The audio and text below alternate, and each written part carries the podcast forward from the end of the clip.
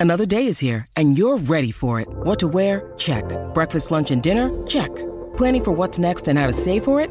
That's where Bank of America can help.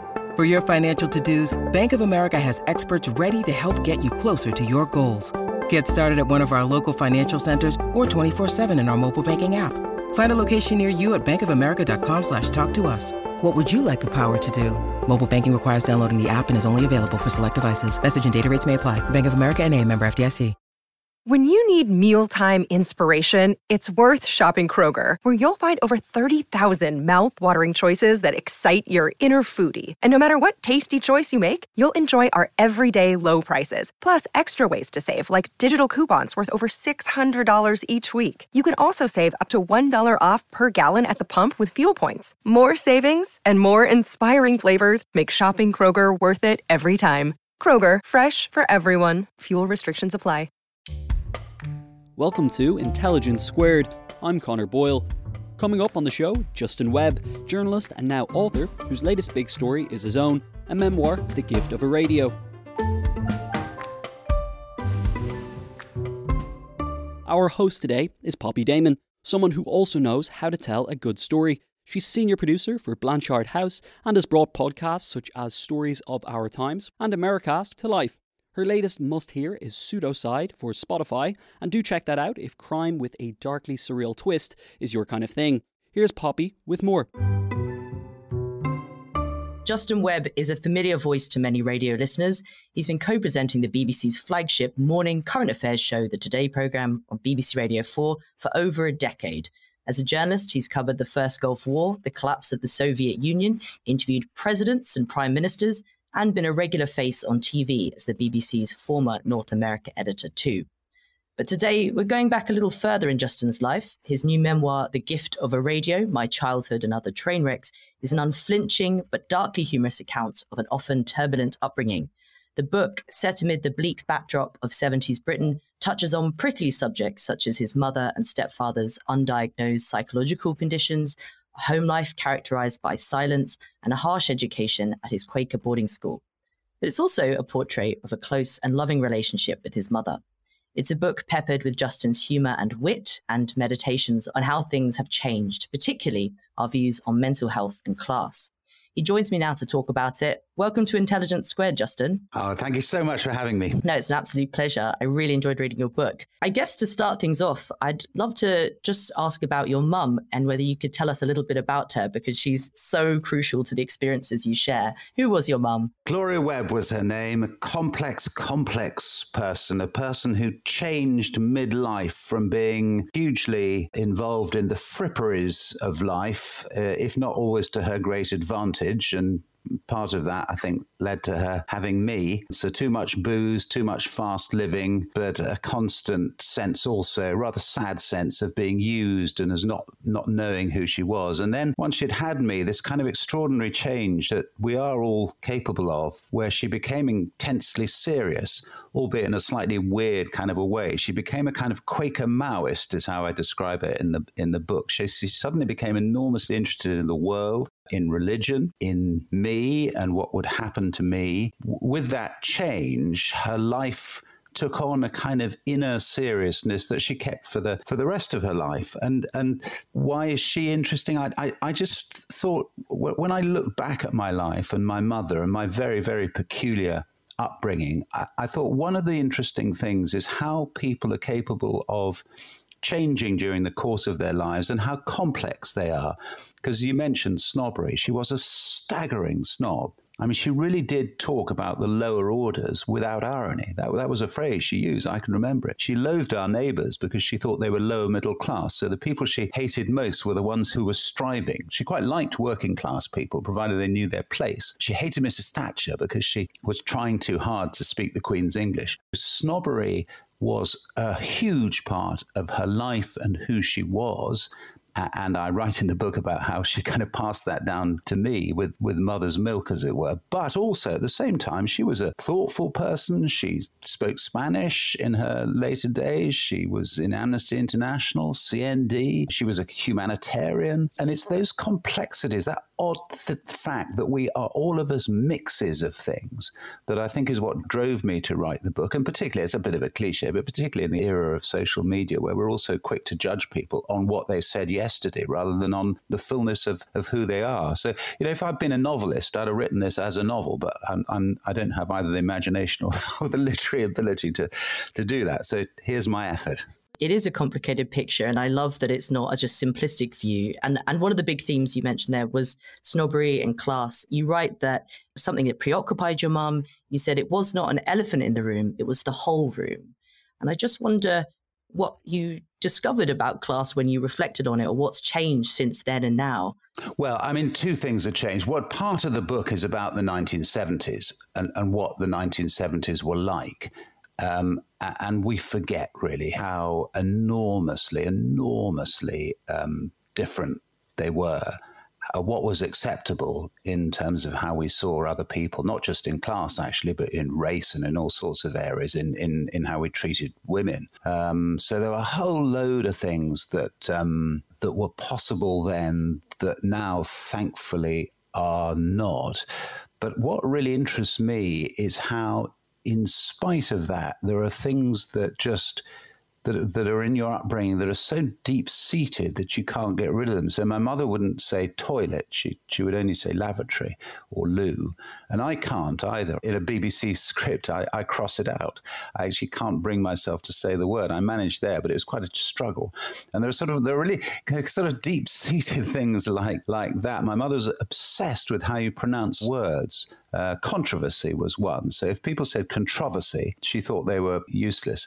And so I've always said controversy, which is a slightly more difficult way to pronounce that word. Why does it? Well, why does it matter? Well, of course, it doesn't matter at all. And yet, actually, to me, I know although intellectually I know it doesn't matter, I know kind of viscerally eh, it actually rather does. And it's that amazing way in which those things, those sort of snobbery things that you learn very young in life, actually do stay with you. There was lots of them that I didn't know, scent and perfume. There were ones that were just totally new to me. Hand holding hand holding in public, eating in public, actually doing pretty much anything in public was was frowned on. Yeah, I mean, there's a whole list of, of things that were not acceptable. Anything, as you say, scent and perfume. So anything that is French and has been translated into English or, or anglicized, um, like perfume, is completely unacceptable. And you're just, I mean, if you say those things, then you're you're done for. And I think the really weird thing about it, as well as the longevity of it, that in as much as it still exists in in me is the kind of also the way in which actually when you feel that you're superior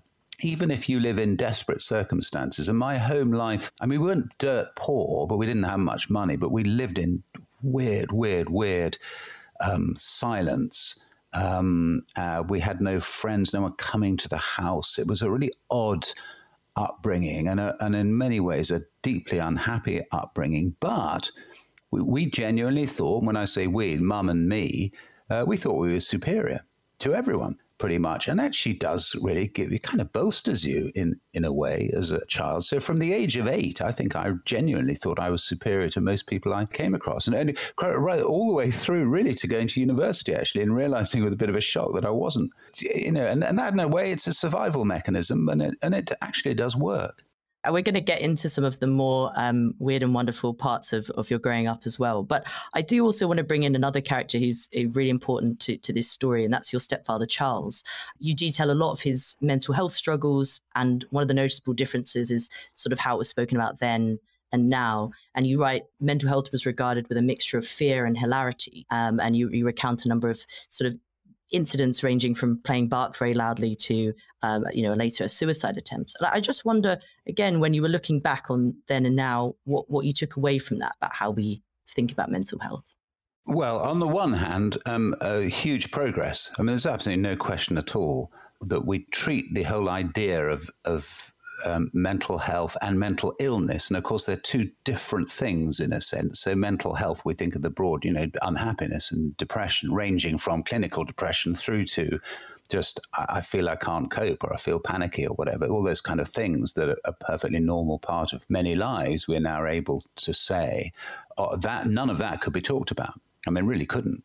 It was an admission of, um, if not sin, then weakness and it's a good thing that, that that's all gone. Mental health, when it comes to actual mental illness, I wonder actually if we've made so much progress. I mean, it's probably better treated uh, if you can get to see the right treatment, but we know that that's not easy. But my father was, my stepfather was um, quite significantly mentally ill. This wasn't a sort of mental health crisis. He was mentally ill. He had what was diagnosed as schizophrenia, though I don't think they really knew quite what that meant, even the people who did the diagnosing. And they just gave him Valium um, and said, you know, all the best. Uh, let's hope it all goes fine. Uh, and it didn't really go fine for him or for us or for for anyone. Uh, and, and again, I suppose now you would have better treatment and more treatment. But I think the big thing, actually, more than the treatments, is is just the attitude of society. You'd be able to talk about it. And I mentioned in the book Alastair Campbell, and and Alastair, I think, has been able to describe in his book.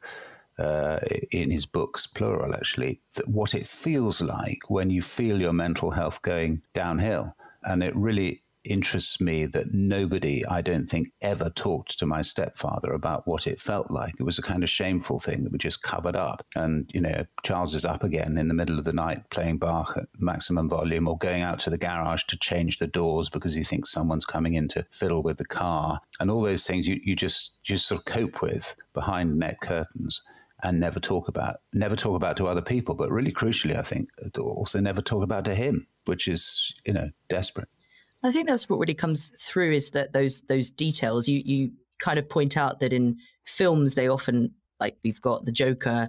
Uh, it's, it's not a very accurate representation of mental yeah. illness, and so I, I I think those details really bring it to life. That paranoia, that sense of unease you had to live with. Yes, absolutely, and and we we tend to kind of over glamorize the violence that is sometimes associated with mental illness. You know, people being dangerous most people who are mentally ill, I mean, I'm talking about serious mental illness. Most people who are mentally ill are not not dangerous. I don't think my stepfather was was dangerous, but they, they can be deeply, deeply deranged and in need of help without being dangerous. And we tend to think either people are kind of semi okay or they're they're you know attacking people with axes. It's not true. I also think it's important to say that in your description, there's a lot of hope as well, because I think there's a sense that you were active in not wanting to pass that trauma down from generation to generation in that sort of Philip Larkin way. Do I have that right? Is that something you, you do believe in the hope of breaking a cycle? You? Oh, hugely, hugely, yeah, yeah. And the book, I mean, you said very kindly at the beginning it had humour in it, and the book is meant to be as well a, a, bit about the kind of hilarity of of all of this, and particularly hilarity in the in the seventies. And I think with humour, which was, you know, my mother was again another addition to her complexity. She was enormously humorous. Um, she could really could see the funny side of everything, including herself, and that is a rescuing mechanism. It seems to me. I, I, think we sometimes don't emphasize enough in our lives actually the need to be able to laugh and the need to have a sense of humor. And I think people with a sense of humor rescue both themselves and people around them. And I've always been, it was the most glorious, wonderful thing with my own children, you know, who live in such different circumstances than, than I did. But apart from anything else, they're just able to kind of laugh among themselves. And I, and I, I slightly an only child thing. I, I was um, talking about all of this weirdly with someone who had sort of semi similar circumstances the other day, and they were saying that the biggest shock to them about growing up was having children, and not just having the children, which is a shock to everyone when you have them, but but also the fact that the children would laugh with each other and have a life with each other that wasn't necessarily involving you. And that sort of that uh, you, you never have that if you're an only child. And if you're an only child in weird circumstances it kind of accentuates all the oddness that, that there is around you you know, and I'm not the only person to have, to have noticed that or, or to, for it to have happened to. But I think it is an interesting thing about the way that children grow up and the, and the extra needs, as it were, possibly that you have as an only child, but possibly also the extra strength you get from, from being the center of so much attention.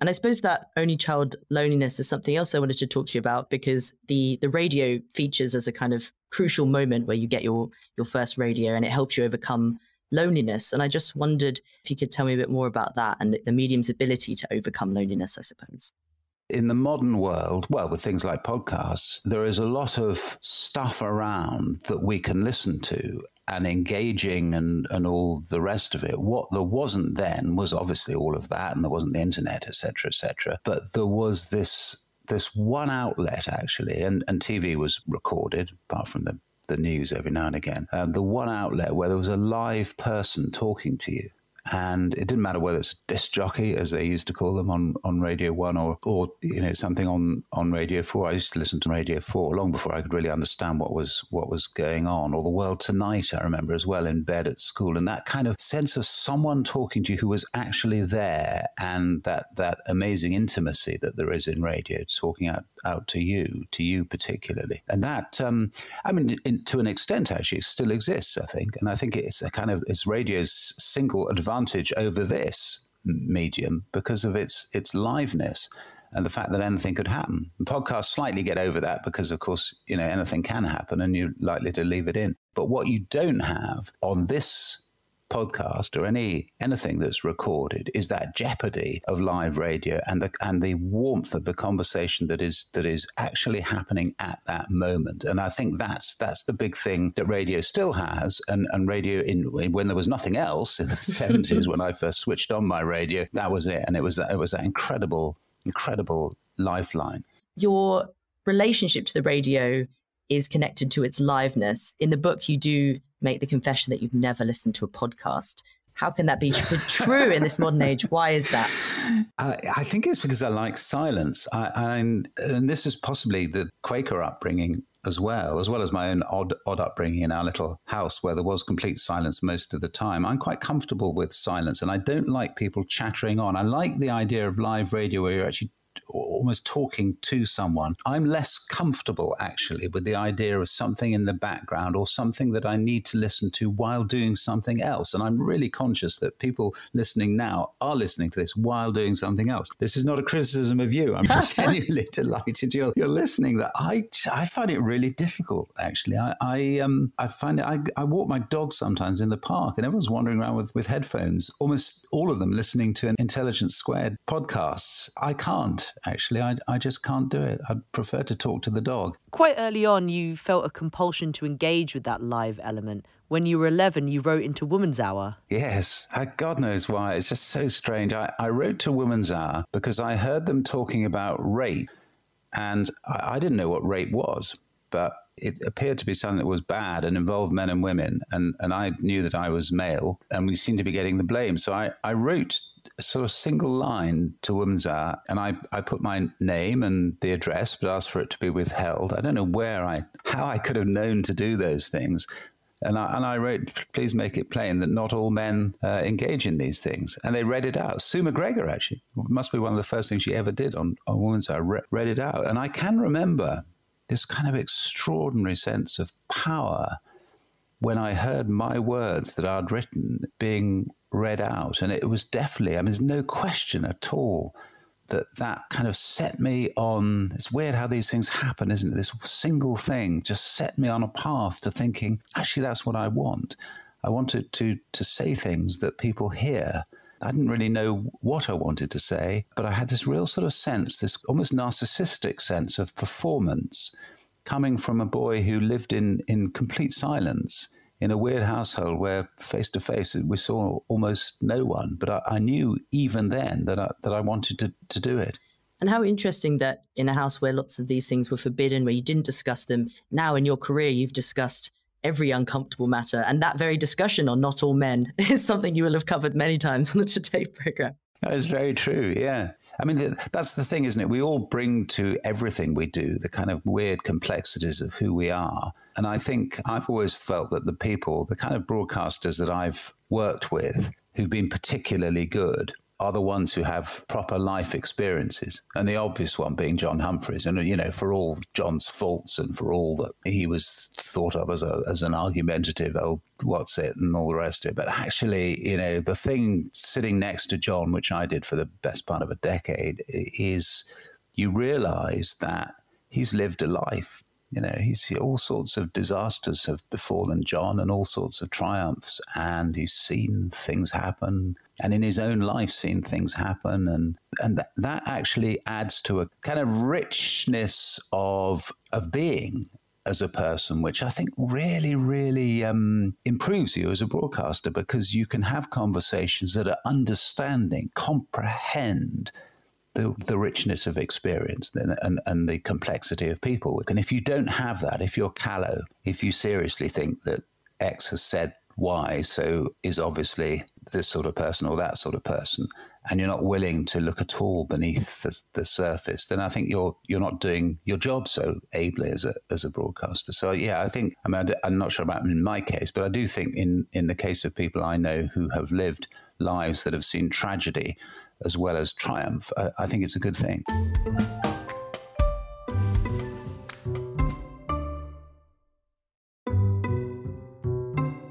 And I suppose it, would be pertinent to bring in here one thing that is explored is your biological father, Peter Woods, obviously a BBC broadcaster.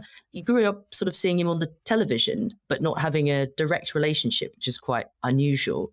Again, tell us about that and how that sort of informed your your life and pathway. One of the oddnesses about having Peter Woods as a father was the way it was introduced. So we were just watching the TV. It was a thing about the balance of payments, and there was a sort of lugubrious man in the corner of the room. And my mother just suddenly said, That's your father.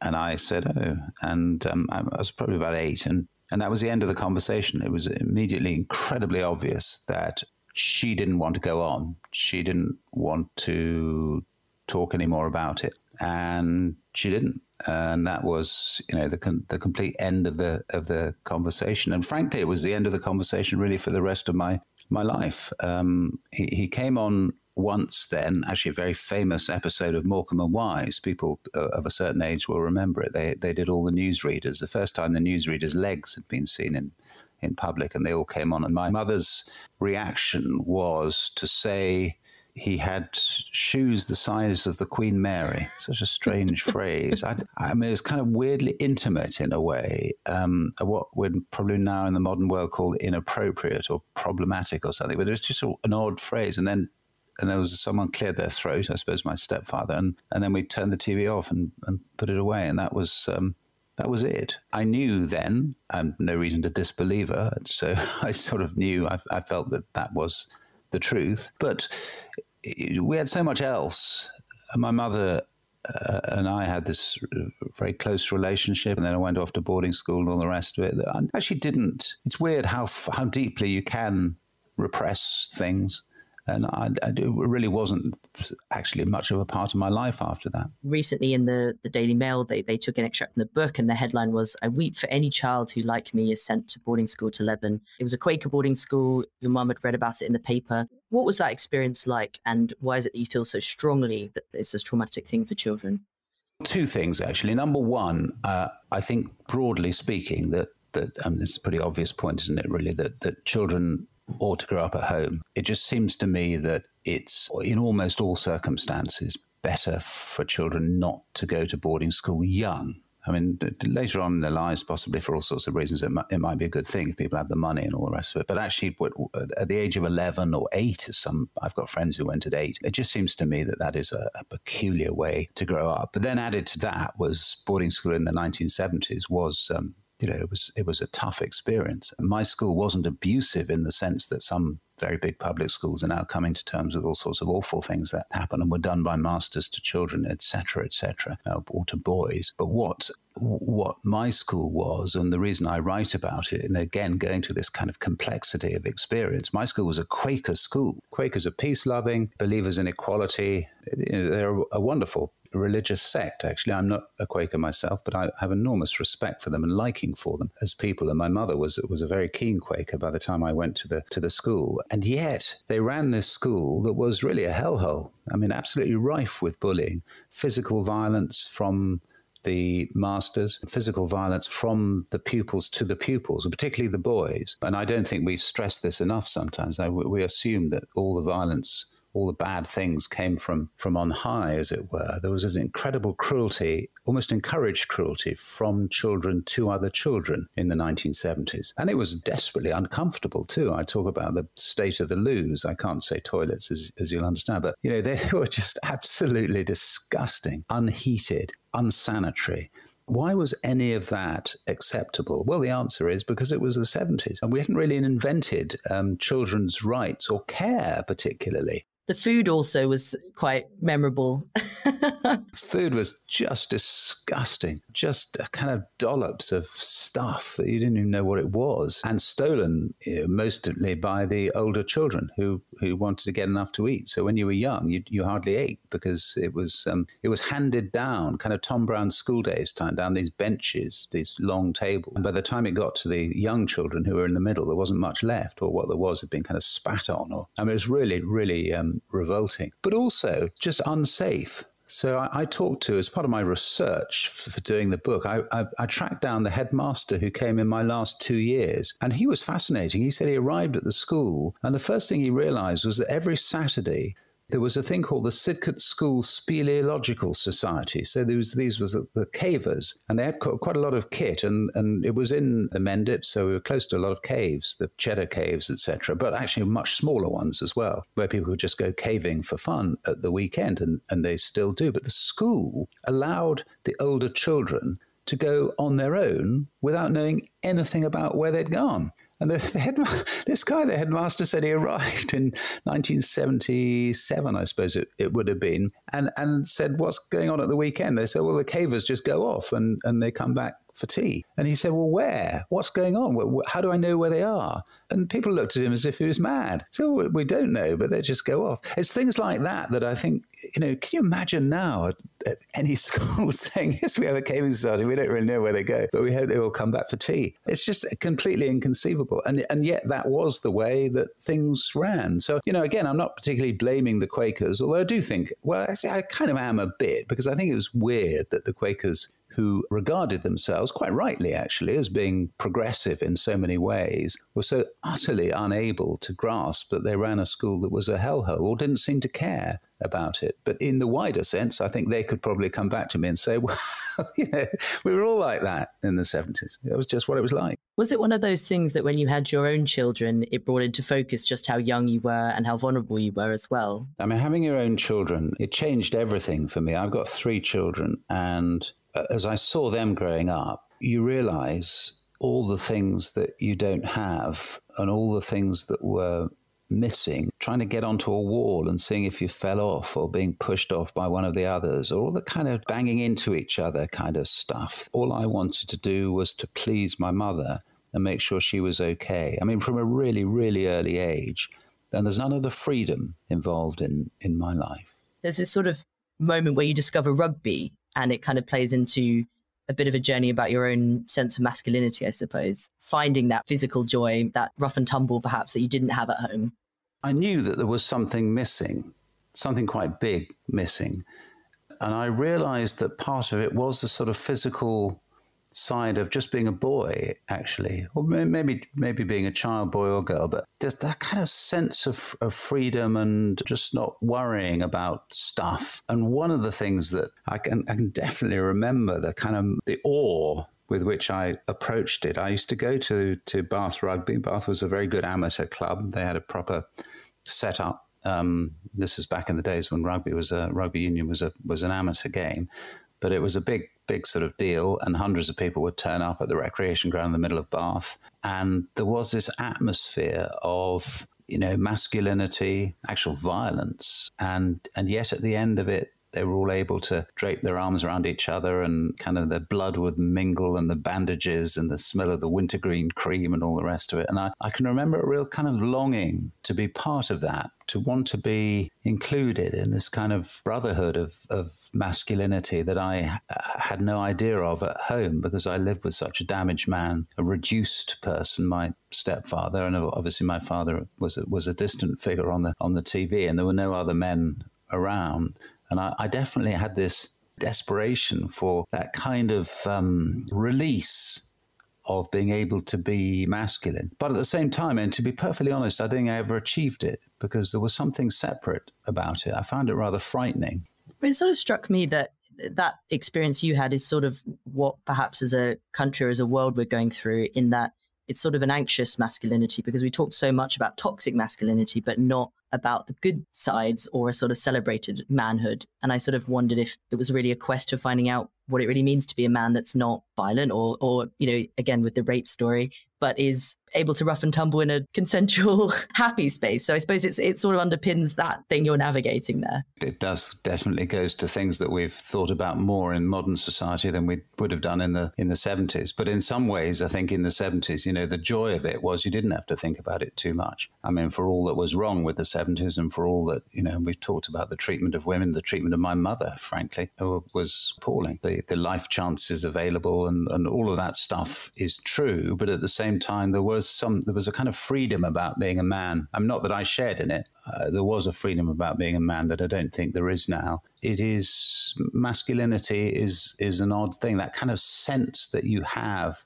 that I always had that being brought up by a woman and loved by a mother was incredibly important and completely made me who I am, but that there is also something lacking, that genuinely is something lacking without the influence of a male figure and that kind of ability to be at ease with men. And it's not that I don't have men friends or haven't in my life, but there is a sort of sense of something missing I think, without that balance when you're when you're young, and we can kind of pretend to ourselves that it's not the case and it doesn't matter, and you know, men and women's brains are pretty much the same, and all the rest of it, which is all obviously true, and masculinity and femininity are social constructs, and I'm you know I'm sure that's that's true too, except that there are some real differences that come from the biological differences of male and female, and we've got very hooked in the modern world in discussion of masculinity and femininity and gender, we talk less about sex, biological sex, and the differences that there might be that spring from uh, different bodies and different ways of, of looking at the world that are linked to those bodies. And I think that's one of the, the interesting things. We've talked a little bit there about, I mean, I suppose all the way through about how the 70s differ from today. And that sort of part of it is a portrait of this particular time. And I want to go into some of the harsher things you you mentioned that really stick out. Boarding school you've given as one example, but you also sort of tell stories about Blue Peter teaching children how to use newspaper to keep older people warm and your mother had a, a had a partner who sort of dropped dead in a train station. All these things that would be such traumatic major things but are just sort of part of the texture of the 70s i wonder what how you reflect on it as a whole and you know the nostalgia for the 70s but also maybe some shock as well the, the 70s is interesting because there's been a kind of revisionist view of the 70s. Um, uh, some historians now, and particularly Labour supporting historians, Andy Beckett, who writes for The Guardian, I think, and wrote a brilliant book about the 70s, in which he sort of the suggestion is that actually there are some things about the 70s that, that we shouldn't be so dismissive of, and particularly the kind of sense of collective us, um, whether it was because you were a member of a big organization, a union, a church. Um, you know, we, we were still the era where you could be a kind of mass movement, a football crowd standing together in the stands, that kind of sense of, of the us that there was in the 70s um, is, is interesting. I'm not sure necessarily I'd want to go back to it, but it, it is interesting that it made us psychologically, I think, feel different to how we how we feel now, much less atomized, much more part of, of things. Even if we felt that we were part of an oppressed thing, we were still part of it. That was absolutely part of the 70s, but also the dinginess of it. So I, you know, I describe in the book wrapping my granny in newspaper to keep her warm uh, during the, the, the first miners' strike in the in the early 70s because we were having power cuts and things. And Mum and I saw on Blue Peter this thing about how to how to wrap your granny up. It's like a dystopian novel. I couldn't believe that was was real. And there were all sorts of other aspects of life we think of now as being the kind of end times of political disaster and everything going crazy and, and all the rest of it. But actually, the 70s were genuinely, I mean, we, there was talk of a coup um, in the early 70s. There was a real possibility, sense that the entire nation would collapse that all of our in- industries would collapse, that inflation would become hyperinflation, and the whole economy would, would fall apart, and that in those circumstances, maybe the army ought to take over, or you know, or, I mean, there, there, was this real kind of sense of profound collapse, alongside, of course, the IRA's bombing campaign, which was really getting going. I think we forget how distressed we think of ourselves as being kind of end times of distress, but actually, it was it was significantly worse, and that was the backdrop for all that was happening to me, and it was the backdrop for what was happening in the country. And it is interesting to look back on it and see all the things that were awful about it, but also actually there is this kind of sense of nostalgia for some aspects on it of it. And I think I think the aspects that we do look back on and wonder about whether they were better is, is that kind of collective thing. We were all part of it together when you were listing those things off, it's hard not to think that the COVID generation and the post war generation might have a lot in common. Did that feel like it was timely to write this book now for that reason?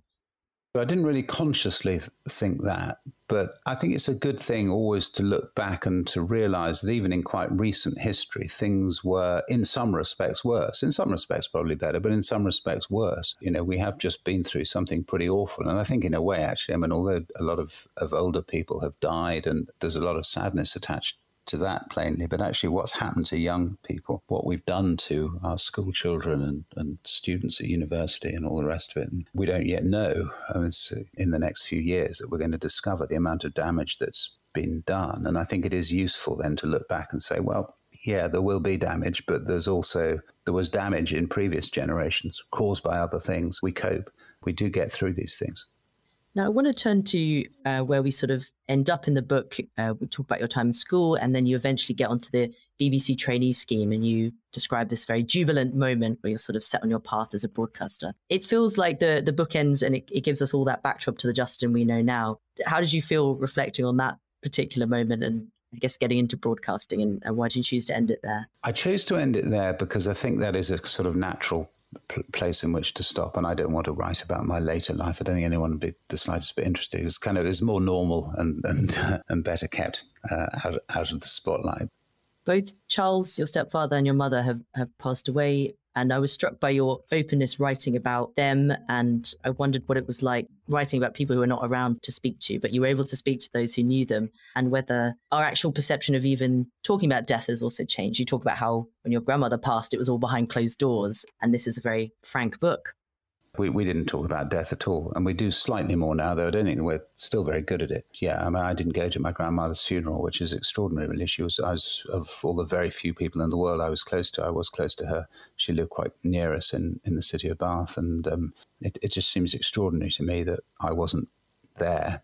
I was I was at boarding school at the time, and the, no effort was made. I was only an hour away. No effort was made to, to pick me up or, or do anything about it. The, the day wasn't marked at all. And I, I think those sorts of things are strange and damaging. And I think, in a way, we have moved away from, from that. Um, but, but writing about people who are dead is interesting because you are, in a sense, having a conversation with them.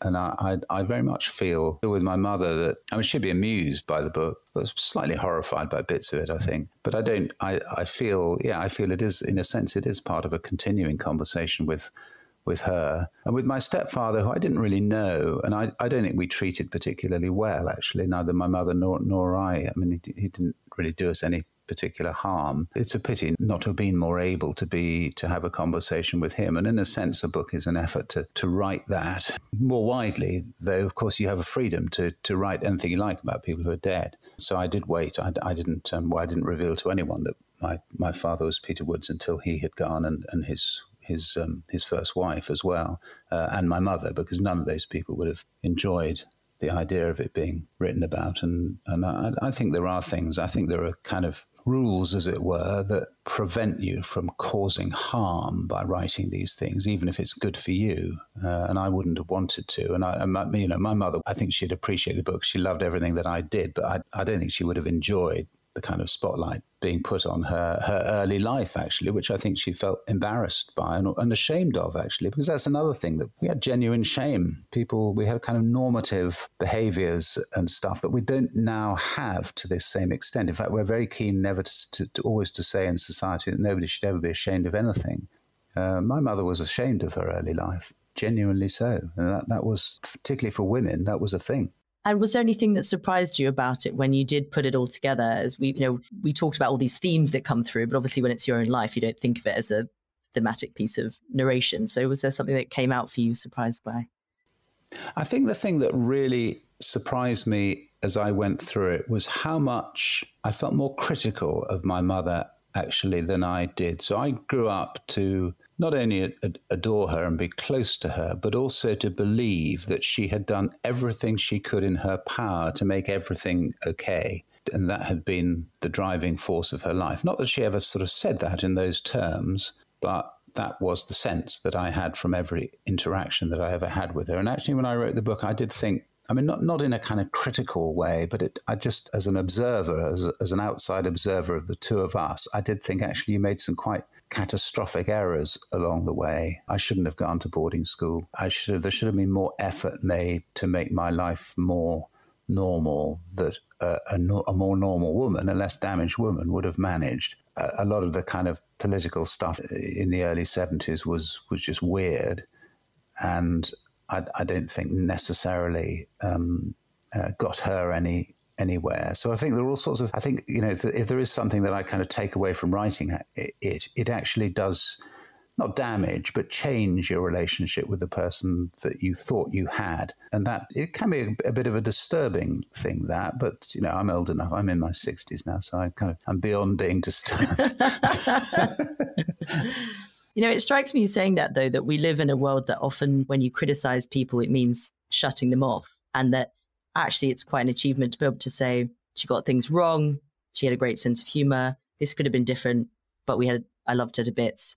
Yeah, I hope so. Uh, that's exactly right, Poppy. I, I, think that's exactly put your finger on it. That the whole thing is just this great whirling complexity of human relationships, and we should be able to talk about them in the round and be um, and be open about them. And I think it's it's beneficial, both psychologically, but actually also in a sense almost sort of politically. We are just too quick to judge each other put each other in boxes. You're this, you're that. And whenever this, whenever that, whenever quite all this or quite all that, whether it's masculine and feminine or right or left or good or bad or whatever, this extraordinary mix of stuff. And I've always been fascinated by the, in fact, since university, since the, it was first introduced to me in, in, in, a tiny room in the LSE by, um, by a, a professor there, this idea that actually, do we really have free will? If every event has a prior cause, which is true in the physical world, isn't it? When you think about it, everything is caused by something. If that is also the case inside our brains,